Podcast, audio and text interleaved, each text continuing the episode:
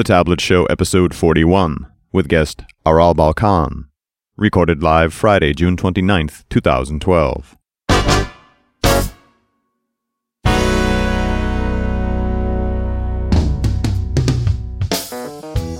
From the tablet show dot com, it's The Tablet Show. Conversations about developing software for tablets and other mobile devices with your hosts Carl Franklin and Richard Campbell. In this episode, Carl and Richard talk to Aral Balkan about mobile application design. This episode of The Tablet Show is sponsored by Telerik, offering the best in developer tools and support. Online at telerik dot com. And now, here are Carl and Richard. Thank you very much, and welcome back to The Tablet Show. I'm Carl Franklin. Richard Campbell is here. We're all here. What's up, man? I am uh, in it's summertime in Vancouver. Whenever that happens, good things go on, mostly involving smoking meat, of course. And magic mushrooms that grow in the grass that you walk over and see uh, pink donkeys or something, yeah, right? Yeah, nothing like, yeah, you can't mow your grass in bare feet. It's true. Yeah. That's more of the fall, honestly. First world problems, my friend.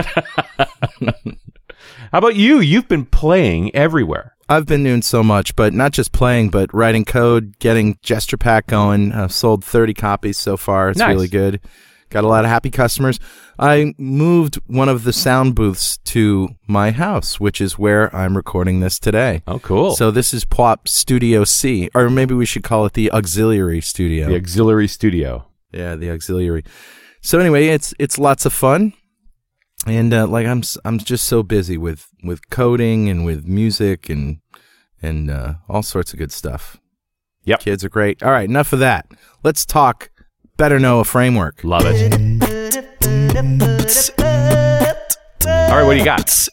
Well, t- today I'm pointing out something that everybody should know already.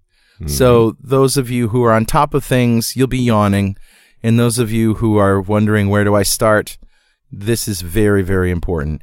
If you go to tinyurl dot com slash winrt design guide, that brings you to a page on Microsoft's websites, uh, which is an index of user experience guidelines for Metro-style apps. Huh.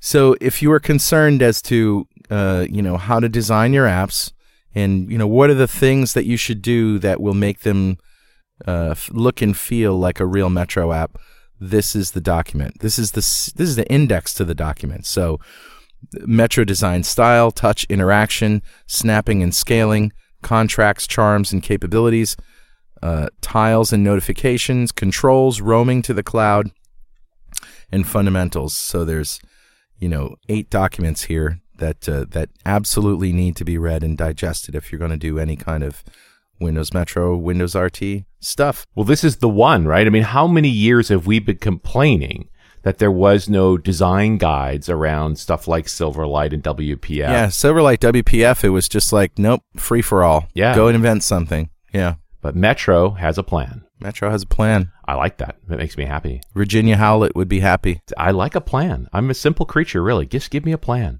Right. So who's talking to us, Richard? Grabbed a comment off The Tablet Show, uh, and this is from Tintinium, yeah, which is a great name. I love it. Uh, he says, hey, C N R, and he's brief. Uh, when I first heard about the Microsoft announcement, I admit I wasn't expecting much, and I presume he's talking about the announcement around Surface. Surface. Right. Mm. It was a nice surprise to see some cool hardware innovation coming from Microsoft. Some people have decried Microsoft for cutting into their O E M partners, but I think that the tablet is different.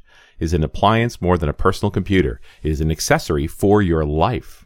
This is similar to how Microsoft makes other hardware. What people don't understand is that O E Ms need a killer tablet from Microsoft to make the platform ecosystem thrive. It installs confidence in businesses to know that Microsoft is fully backing tablets. And you know what? I wouldn't be uh, apologizing for Microsoft either. They, you know, if it's if it's not an O E M model, it's not an O E M model. If they're becoming more irrelevant, then that's the way it's got to go. Well, and I, yeah, I wrestle back and forth on that one. I mean, we talked about this in the show as well, just this whole idea that Microsoft built a reference platform there. Basically, you've got to, any O E M's got to do better than this if they're going to have a chance. Right.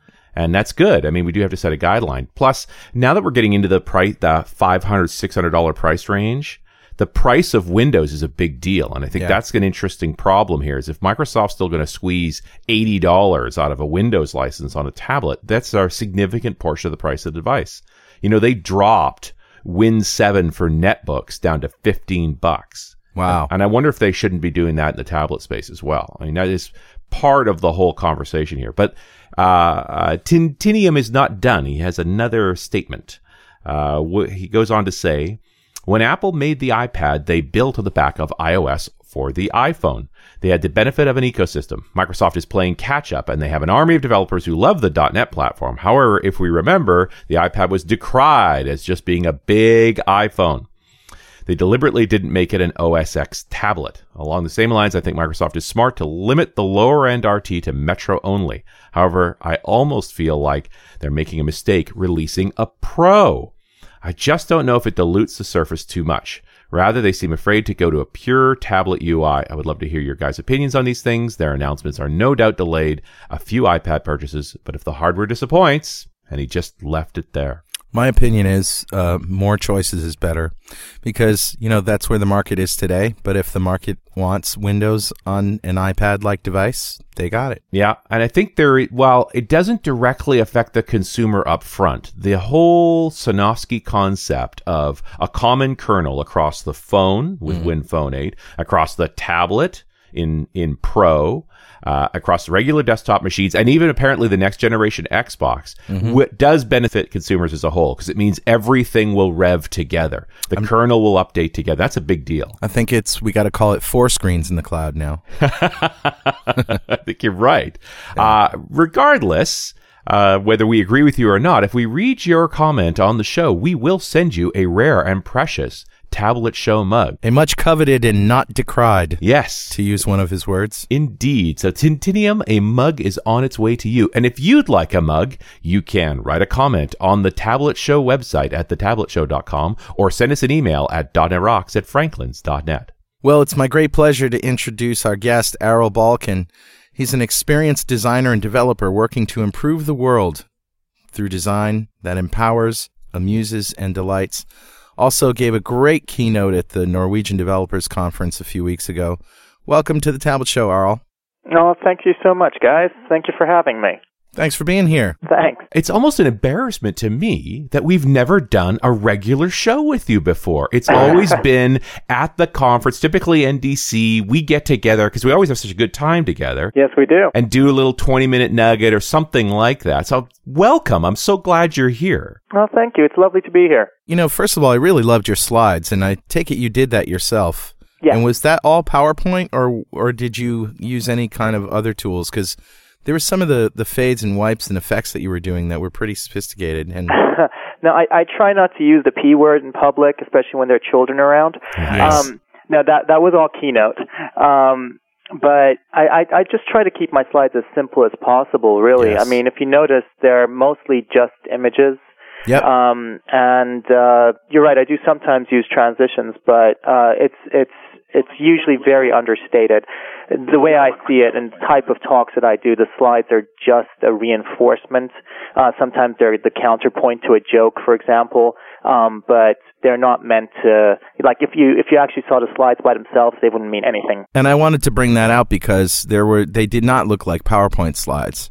They, no. you know, uh, I love the, f- I love having one word on a slide or a picture, you know, something that illustrates, because the, the biggest problem we have as presenters, and this gets right to the heart of what we're talking about today, design, that the biggest problem is you put a sentences up there in a bullet list and then you're talking, you, you know, you have that cognitive dissonance happening. People can't do both at the same time. People can only concentrate on either you or the slide at the same at, at one time. Yeah. And so you're competing with your slide.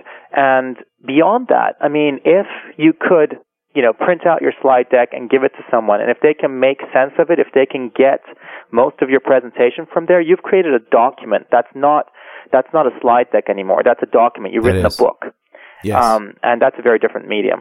So I guess, you know, the next thing that comes to mind is, well, if you're doing an Aral Balkan kind of keynote where you're talking about good design, bad design, here's a few examples, Um, you know, there isn't a lot of technic lists of technical things that you need to know, like there are in many technical talks. What is the, and I know you've done a lot of technical talks as well, what is the challenge of presenting that technical material with slides without, you know, giving the information, but without creating lists of things and rules and stuff like that?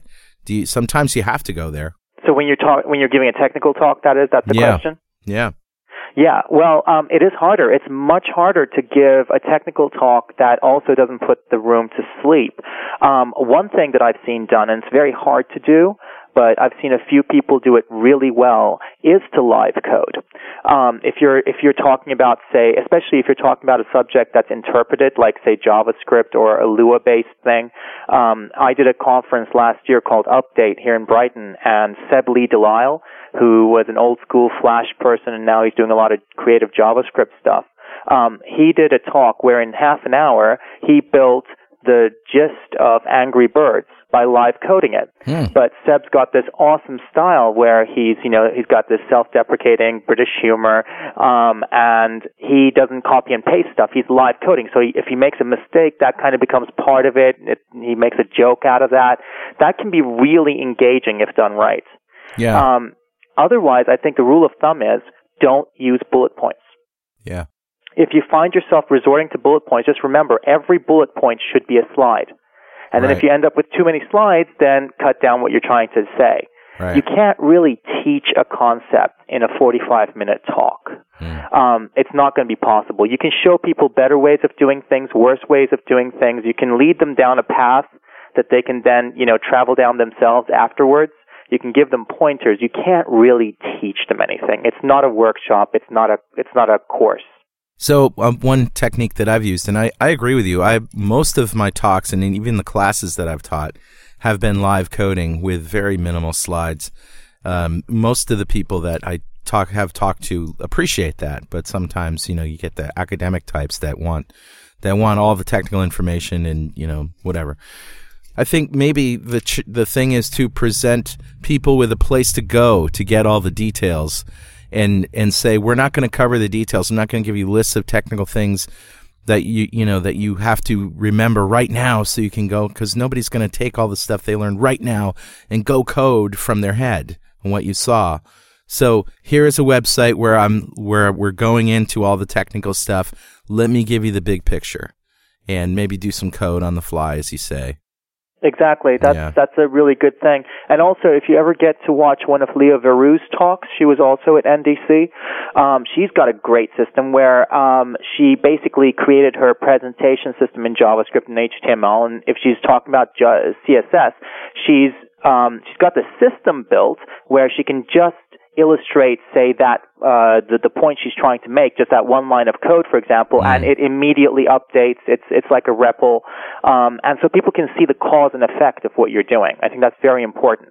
What I loved about what she did there is that she was actually sort of bouncing between the presentation and the code without the bounce. Exactly, because one of the worst things you can do is like have a presentation in Keynote and then come out of it and then go back into it. Yeah, that's so jarring.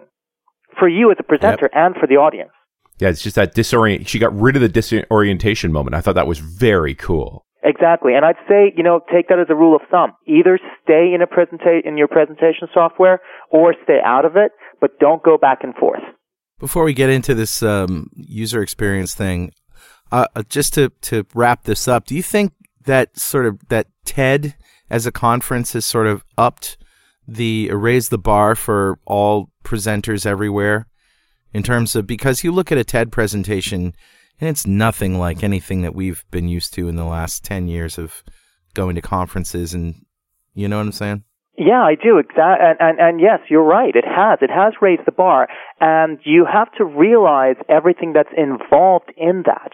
It's not just because TED somehow happens to find the best presenters in the world, um, and put them up there. They find very interesting people, people with, you know, very interesting ideas to share, as their tagline goes. Um, but what they do And I, I, I saw this firsthand as I was involved in the TED at London process, which was the auditions for TED Global for next year, um, which I auditioned, auditioned for about a month or two ago. Um, what they do is they actually train the speakers. So even for TED at London, where we were going to do our auditions, um, we all met the day before, and they took us through basic speaker training. Um, they gave us pointers. They watched each presenter present and give pointers, you know, which is so important. When I was doing Update, I had a general rehearsal the day before.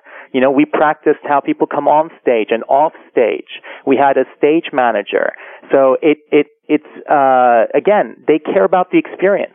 And if you care about the experience, then you're going to, um, you know, do a few things that, that make sure that, that, that, that, those talks are so polished. Mm. It's all about the care that goes into it. Um, it's not a magical thing that just happens. It's just because there's a lot of hard work. Sometimes, I mean, I've heard that they, they've sometimes worked with uh, speakers for up to a year to get them up to scratch for that eighteen-minute talk. Wow. And that's exactly the kind of, you know, uh, attention to detail that you need, just like in anything else. Yeah, it sounds like a very intense process, the way that they actually train people up for what we would consider an extremely brief talk. But if anybody's watched a TED Talk, clearly they know that's eighteen minutes of goodness. Serious. Exactly, exactly. And and eighteen minutes is a long time when you're when you're giving such a polished talk. This portion of The Tablet Show is brought to you by our good friends at Telerik. Hey, can you ever have too many free tools to complement your development skills? I didn't think so. So our friends at Telerik are giving you now more than thirty free products for application development, automated testing, agile project management, and content management. And we're talking free, free.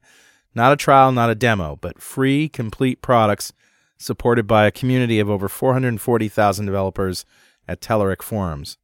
From free A S P dot net Ajax, A S P dot net M V C, and Silverlight controls, to the free O R M solution and automated testing framework, to free agile management tools and content management systems.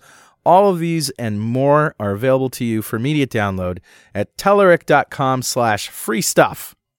Most of the free products can be used for commercial purposes and give you access to supplemental support resources, such as documentation and forms. Go to Telerik.com slash free stuff now and take full advantage of the available free of charge products. And don't forget to thank them for supporting The Tablet Show. Hey, Aral, you know, on Twitter, we were going back and forth on this a while ago. Uh, the your concerns around the problems of phone gap. I think we came up with the word phone gapization. Phone gapization, yes. I have this um, uh, terrible habit of, of, of creating um, these bastardized words sometimes. Nice. What's the issue with phone gapization? What are you talking about?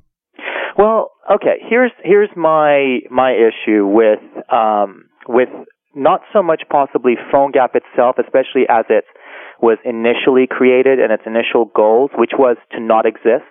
Right. So PhoneGap, when it was originally created, was meant to be just that, something to fill in the gap for web applications that needed access to device A P Is um, that they just didn't have in the browser. So they thought, all right, well, if we wrap it up in a native wrapper, um, if we put it into a web view inside a native wrapper, then we can have two-way communication between that web view and provide access to a web application um, to to local device uh, A P Is and, and to device features. Um, of course, at that point, the app stops being a web app because it's not served from the web platform. It becomes this hybrid application that we're talking about. Um And there are quite a few hybrid apps out there. I mean, hybrid, you know, can vary from something that's just a web app wrapped in a native wrapper all the way to just using, you know, web technologies to for display purposes, for presentation purposes, if you have a, dis- a document being displayed inside your app, for example. Um, and my real issue is currently with where they're going with their marketing, especially since they've been bought by Adobe.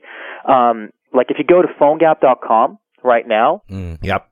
Initial sentence that describes PhoneGap says, PhoneGap is an H T M L five app platform that allows you to author native applications with web technologies. And that single sentence contains so many things that I have an issue with. I mean, mm. for one thing, it says it's an H T M L five app platform. I know of one H T M L five app platform, and that's the web. Right. It's not really an H T M L five app platform. Um, it allows you to author native applications. Well, it you really have to stretch what you mean by a native application to for that to be true. Do, do you do you end up with a native binary? Yes. Is that what a native application is? I don't think so. Hmm.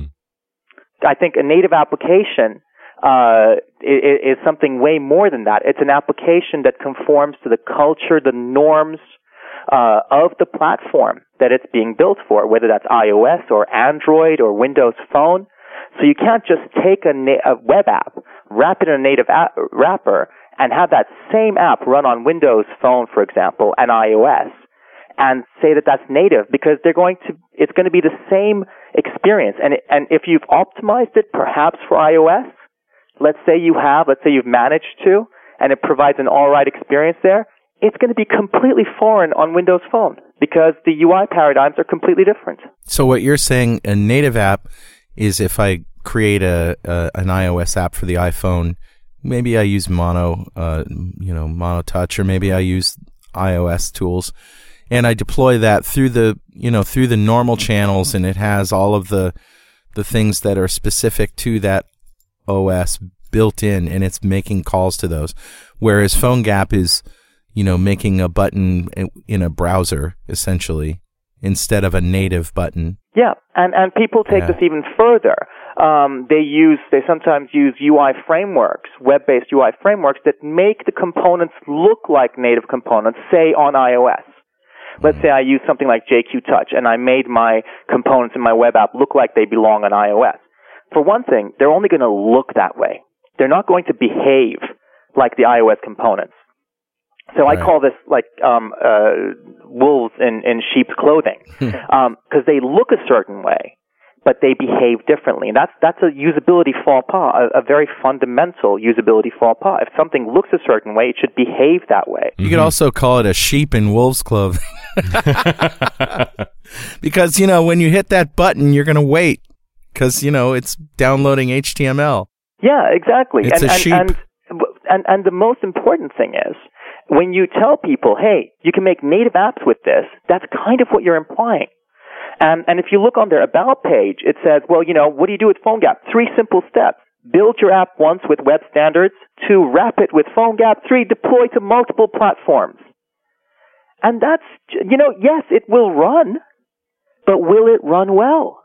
Mm. Will it conform to the culture and the norms and the conventions of each platform that it's running on?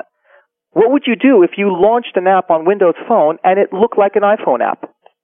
Is that a great experience? Well, and interestingly enough, right in the news this past week or so, Facebook's talking about they're rewriting their app completely native for devices because they have been doing this hybrid thing. I don't know if they're using PhoneGap or not, and they're not happy with the performance. Yeah, and, and there's an example of an app that was actually optimized, that's actually been optimized for iOS. So they didn't just make it a web app mm-hmm. and then, you know, go go to PhoneGap Build or whatever it is, and then get this native binary, and boom, everyone has that. No, they actually optimize, and then still, still, I mean, it's one of it's it's it's an app that I hate to use on my iPhone.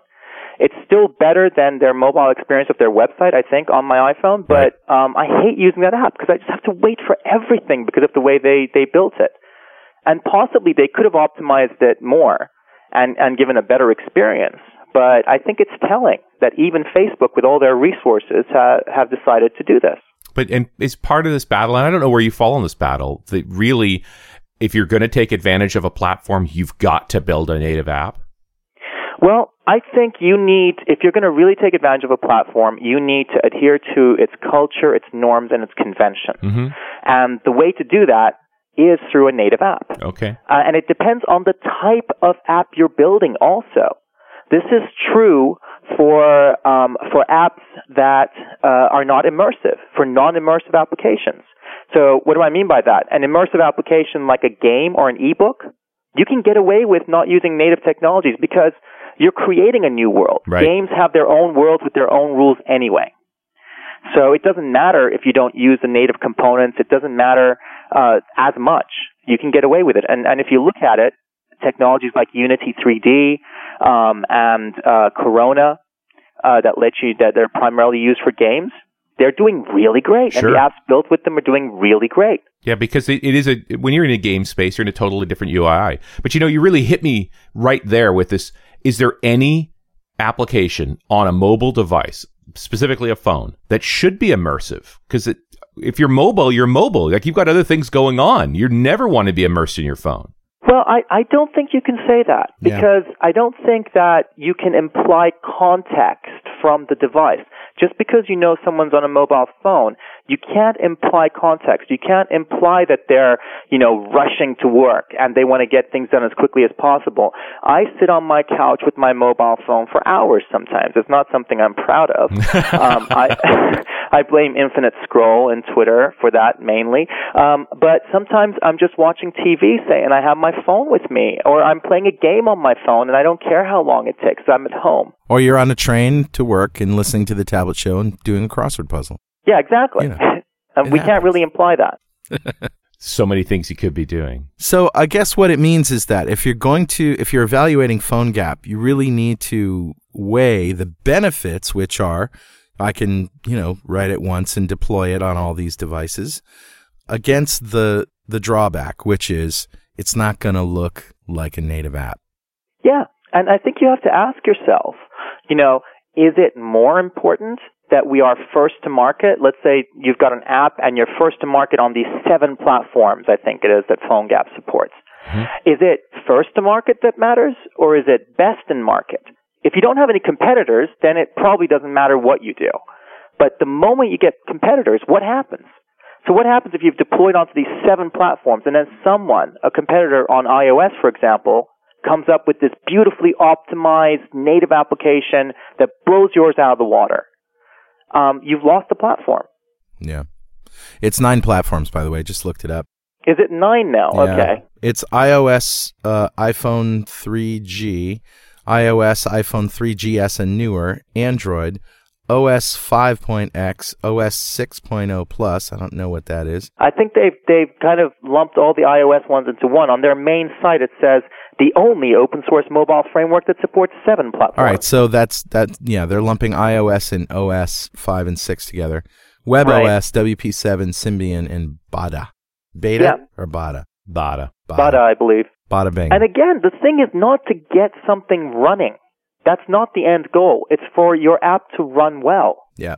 And and I, and I keep coming back to that example, like between iOS and Windows seven, because uh, sorry, Windows Phone, because they're so different. Mm-hmm. They're so different that if you saw an app that looked like an iOS app on Windows Phone, that y- you'd just be like, "What the heck?" And if you saw a, a, a Windows Phone app, uh, an app that looked like a Windows Phone app on iOS, you'd be similarly surprised. All right. So tell us again about PhoneGap Build. Oh, PhoneGap Build? Right, that's um, that's Adobe's uh, product uh, where um, it's integrated into Dreamweaver C S six now as well, um, and they basically it's it's a cloud-based uh, solution for compiling these native apps. Oh. So, say you have Dreamweaver C S six, you can create your app using web technologies, press a button, and then it goes off to their servers. They build it, they send you the native binaries back. And what's the benefit of that versus having the compiler on your desk?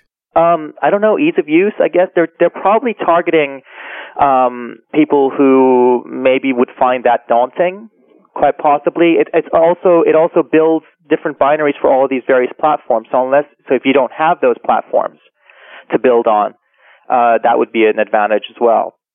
Oh, so if you're developing a PhoneGap app and you want to deploy it on Android, you actually have to have an Android device? Well, yeah, the way the way it, it does it, it wraps it in a native binary, and and uh, all it's doing really, say on iOS, is um, it's creating an Xcode project, and inside of that Xcode project, there's a web view. That web view is where your web project, which is part of your Xcode project, is being loaded. I see. And then there's two-way communication between the native app and the web app. So you do have to have licensed development environments for all of these places. Yeah, for all these yeah. Apps. So. Uh, the build product that they have um, gets rid of that. So, okay. uh, well, you know, I mean, it adds a lot of value, but again, it, it's the type of development that this is encouraging that I have an issue with. Because if you you gotta, if you're supporting seven platforms, then you've got to have those devices to test on. It's yeah. not enough to test in a simulator or an emulator. Yeah. Um, you have to understand the culture of these platforms if you're going to build optimized user experiences for them. Uh, it's not, it just doesn't matter if an app runs on a certain platform if it doesn't run well. But this really begs the question, where does this leave H T M L five? Well, that's the thing. I mean, I do a lot of training. So I, I, I get to talk to, I mean, my focus primarily is consumer, but I get to talk to a lot of people in enterprises through the training that I do. Mm-hmm. And I've seen this in the past year or so, that people, especially going on H T M L five courses, when I ask them what they're doing, they, I, I've heard this so many times, it's not to build a website, but they're thinking of using PhoneGap to build native apps. Um, and, and I can only, I mean, this is my forecast, this is my personal opinion on this, but I think that these projects are going to start failing within this year hmm. or so, if they haven't already, some of them have. And I think that this is going to give H T M L five a bad name and web technologies a bad name because of the way it's being marketed, because they're saying that it's an H T M L five app platform. Um, people are not going to say, oh, our PhoneGap app failed. They're going right. to say our H T M L five app failed, because I've already heard this. Um, and, and you can see even in the Facebook apps reporting online, people are talking about the H T M L five app. It's not an H T M L five app. And I think this is going to give web technologies an H T M L five. It's going to have a negative effect on, on, on their perception. Yeah, you're sullying H T M L five and what the native experience, the or na- it's, how do you describe this? Native experience of H T M L five or natural experience of H T M L five? I don't know. I mean, if you build a web app and you just wrap it up in a native binary and you put it out there, I would call that a Franken app. Well, I like hybrid for that. But, but I mean, hybrid is just so overloaded. Yeah. Hybrid could mean anything. Hybrid could mean that you use a web view in one part just to render a document inside your app, which is great, mm-hmm. fine. I mean, use web technologies for what they're good for. Or hybrid could mean you build a whole app using web technologies and then and then just wrap it up in a native wrapper. Um, and I, I think that I would call that more a Franken app. So if you, I guess there is a case, though, where PhoneGap would work, and uh, we touched on it earlier, whereas if you have an immersive app that sort of does, redefines its own U I, kind of like a game or something like that. Yeah. That could look the same on all platforms and exactly. that did not need to take advantage of the user interface elements. I completely agree. I wrote about ten thousand words on this subject for Smashing Magazine recently.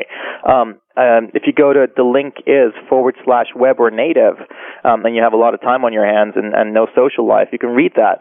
Um, but that's exactly what I say there. I mean, there are valid use cases for these sort of cross-platform technologies mm-hmm. that don't use native components. You know, as opposed to cross-platform technologies that do use native components, like Mono, for example. Um, but I don't think that Adobe's marketing for PhoneGap is currently making that clear. I think it sounds like a magic bullet. You know, oh, you've got a web app? Great. You can have native apps on all of these platforms. You don't have to do anything else. And that's not true. You know, it's not about write once, run anywhere. It's about write once, optimize everywhere. Mm-hmm. Well, we're this is the same big lie we've heard over and over again on different platforms over the years. Exactly. I mean, look at Java, you mm-hmm. know. Um, it's it's it's been the same thing over and, and and the ones that I, you know, the cross-platform technologies that do work for non-immersive apps are the ones like Mono. Mm-hmm. Um, I, I think uh, Appcelerator is taking a different approach. You know, they're allowing people to write JavaScript but then instantiating native components.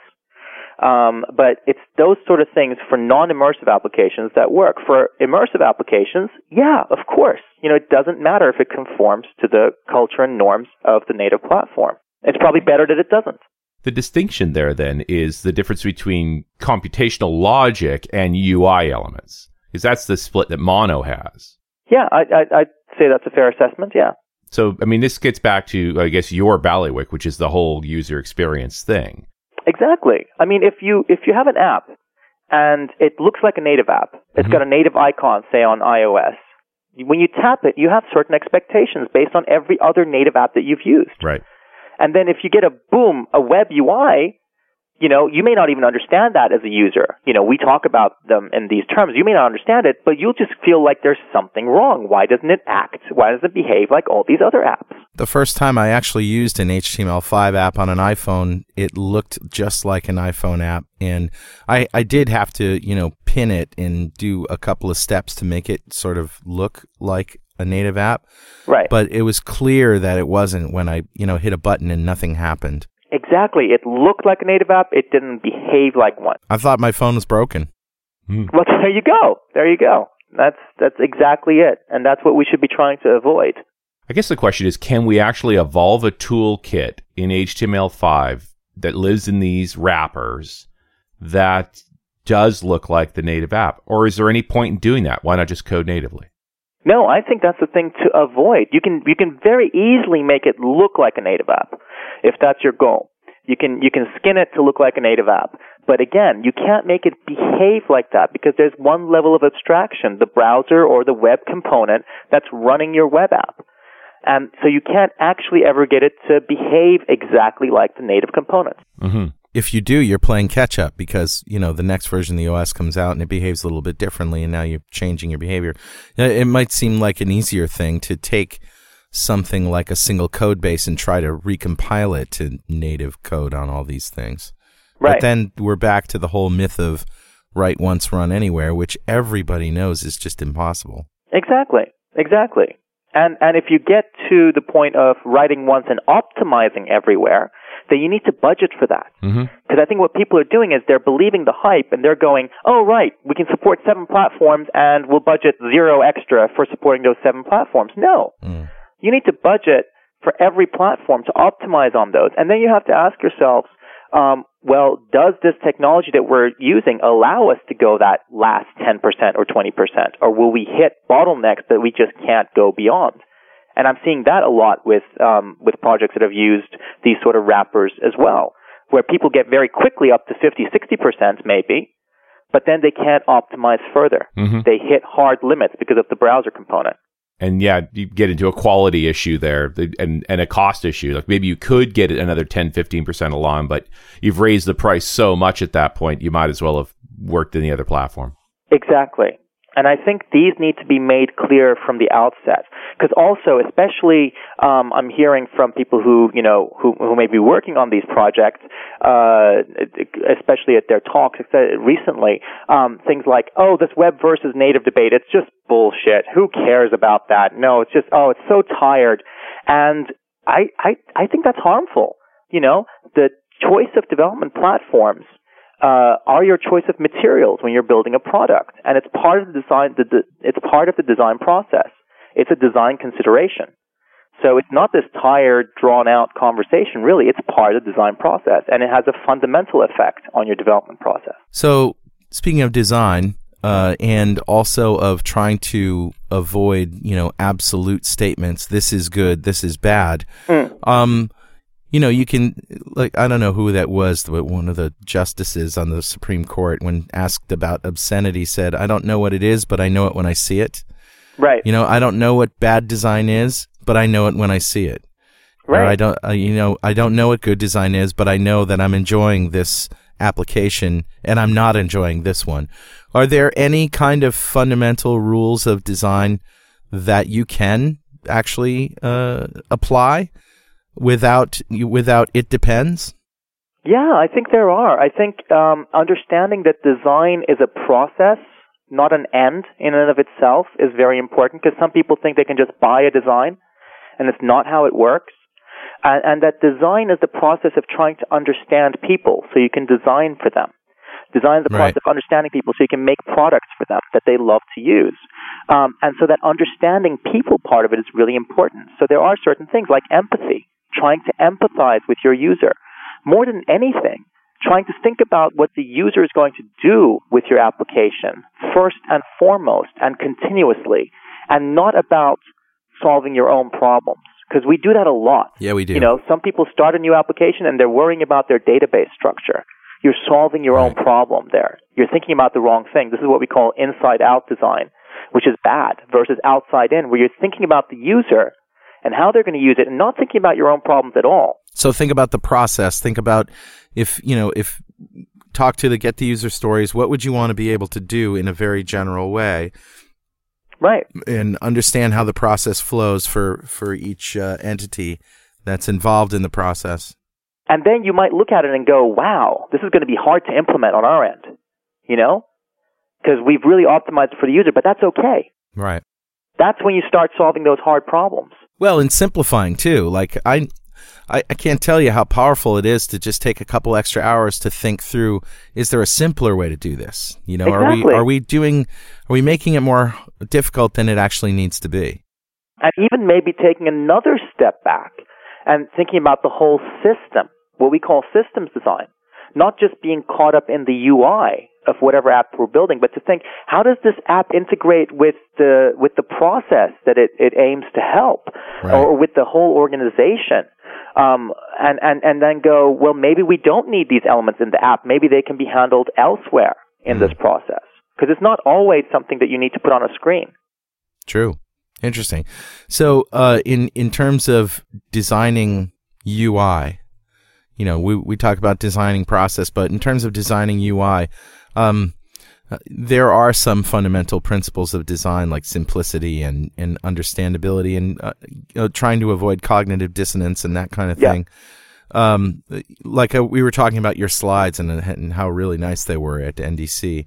When Thank you're you. when you're designing, do you have any particular uh, guides, or besides the style guides that uh, that you need for a particular platform, do you have any overall arching Bibles of design that you like to that you go back to again and again?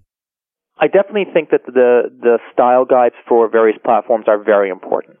Um, they're very important, not in a we should adhere to them religiously sense, but you should understand them so that you can understand when you need to deviate from them, and deviate from them in an educated way, not deviate from them because you're ignorant of them. Um, so I, I think especially on platforms where they have such strong style guidelines, it's very important to be aware of, of them. And I do refer back to the human interface guidelines on the iOS platform very regularly when I'm designing. Um, other than that, I don't think there are any silver bullets. I think, if anything, there are processes Yeah. that I refer back to, games that you can play as part of the design process um, that uh, that that basically help you to create a conversation around what you're trying to design. And that's really important, to keep thinking about the user in different ways. And that's why, you know, we have all these design games um, that we play. You know, things like, I don't know, brainstorming and body storming, or even things like card sorting or cognitive mapping. Um, these things that we do are, are basically games, ways of exploring the problem domain so that we can come up with creative solutions. So I think it's the processes that are important. So you're actually talking about design patterns for design. Well, yeah, not necessarily design patterns in the sense that they're, you know, that we know in, in code, which of course came from architecture. Um, I think, I think in fact that's probably quite a dangerous concept, because it, it, it again implies that there's some sort of a prescriptive, generic, uh, Lego style thing that you can take and apply. Right. Um, there are probably, you know, practices that you can, you can, you can, steer towards or away from. But the thing about design is, unless you're building something that's template-based, you're solving a unique problem. And yes. it requires a unique solution. Yep. And that's why that process is so important, to understand the problem, to work through it, and to create that solution. So you mentioned a bunch of games that you play or exercises that you go through. Um, are these listed somewhere in a resource that we can point people to? Well, actually, just very recently, I discovered a book. I just stumbled upon it. Um, it was, uh, I think, published this year, so very, very new. Um, and it's called Universal Methods of Design. It's by Bella Martin and uh, Bruce Hannington. And uh, they've collated about a hundred of these methods. Uh, these, these games, basically, that, as I call them, that you can play. You know, uh, things like A B testing or, or collage or, um, eye tracking, et cetera, that you can use, um, as part of the design process. Um, and it's, uh, it's by the same people who published the Universal Principles of Design. Um, that's also a really great book and one that I refer back to, um, quite, uh, quite frequently. Now, is, are they talking about design with a capital D, or is it particular to software? Um, I, the Universal Methods of Design is mostly um, it, it, it's mostly for designing software, um, but uh, of course, all of these things are well. Some of them are based on different disciplines, have been born out of different disciplines, have been adapted. um, to to design. And I think it's it's also stuff that you can use in general when you're designing, because what we do in, in software design is very close to product design. It's it's almost like virtual product design, basically. Oh, okay. Yeah, it looks pretty good. I'm looking at it right now on Amazon. Yeah, I like the idea of having exercises to do so that it stimulates your your your creative response to a problem. Exactly, and gives you some sort of a channel to explore it. Yeah. I think that's important, but not so much design patterns, because I think that, again, people people sometimes are lazy and they want these magic bullets, you know?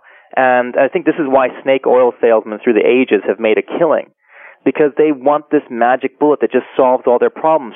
Give me a few design patterns that I can just, you know, plug one after another and I have a great design. It doesn't work that way. You know, you can't yeah. just have a checklist that you can go through and then you get something that's usable and, and a beautiful experience. You have to actually worry and think about these unpredictable, uh, irrational, emotional creatures that you're designing for, which are human. Well, I think sometimes the, the the reason it's so appealing is that in very limited use cases, you know, some of those absolute things do actually work, but but it's a very limited, specific case, and I think it's just human nature to want to apply those, you know, to want to look for the magic bullet if there is one. So therefore, people are going to be selling it to you.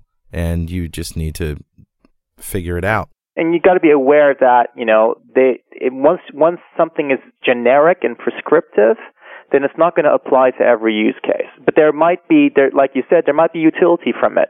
You know, better practices versus worse practices. I don't like the term best practices because, you know, how do you know it's the best practice, especially in this case?